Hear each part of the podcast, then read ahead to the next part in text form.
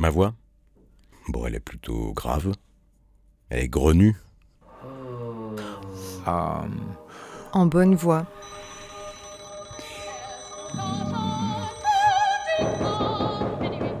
Eric Herson Macarel.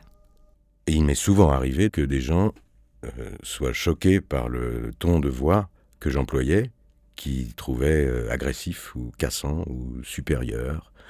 Je pense que c'est à cause des graves, parce que j'ai beaucoup de graves, qui donnent plus facilement, m'a-t-on dit, un côté euh, soit très sérieux, soit très sévère, soit très ou très hautain, ou enfin voilà, toutes choses euh, qui rentrent pas du tout dans mes rapports avec les autres, quoi.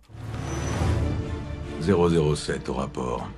Où étiez-vous encore foré? Je savourais ma mort. Et j'en suis venu à parfois à me considérer comme la victime de ma voix. On a tous besoin d'un hobby. Pourquoi? C'est quoi le tien? La résurrection. Le malentendu, pour moi, il est toujours à cet endroit-là. quoi.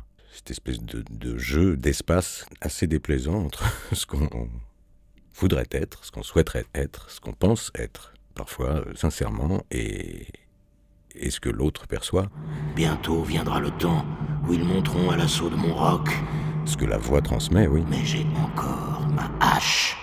Je suis souvent sollicité en tant qu'acteur pour euh, incarner à la voix, pas forcément à l'image, parce que j'ai une tête euh, désespérément juvénile, mais euh, à la voix, en tout cas, des personnages très abîmés par la vie, comme on dit. Je suis Sloane, le tigre, la plaie.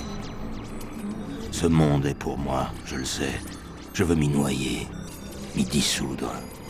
Oubliez vos sales gueules. Seul, j'ai dit Seul Sloan possédera le monde de l'étoile.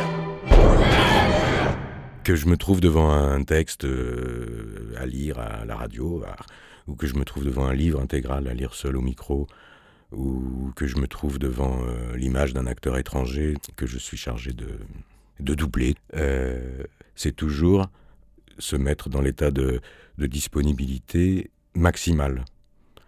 C'est le seul travail en fait qu'il y a à faire.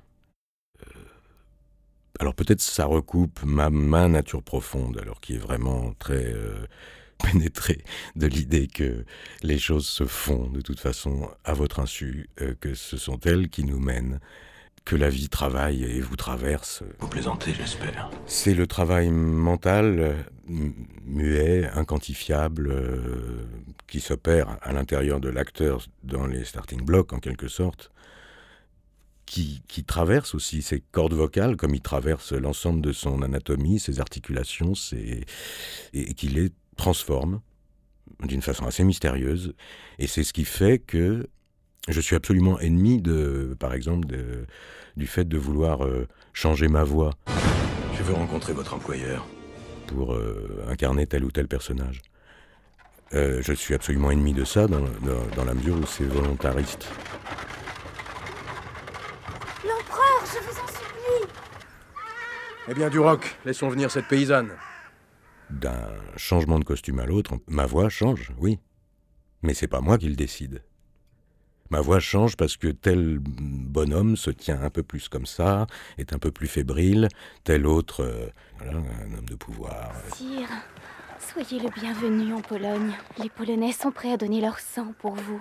Et le cœur de toutes les Polonaises est à vous. En route, Duroc. Et c'est toujours ma voix. Je ne fais rien pour la changer. Elle change. Elle change parce que la vie nous traverse en fait. Tu m'en fous.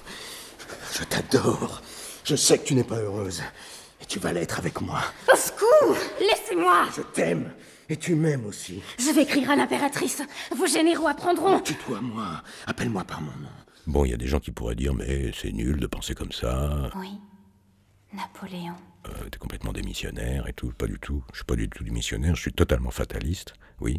Arte Radio. Mais parce que je pense que c'est le seul, la seule condition pour que le, pour que la vie puisse vous surprendre aussi. Point.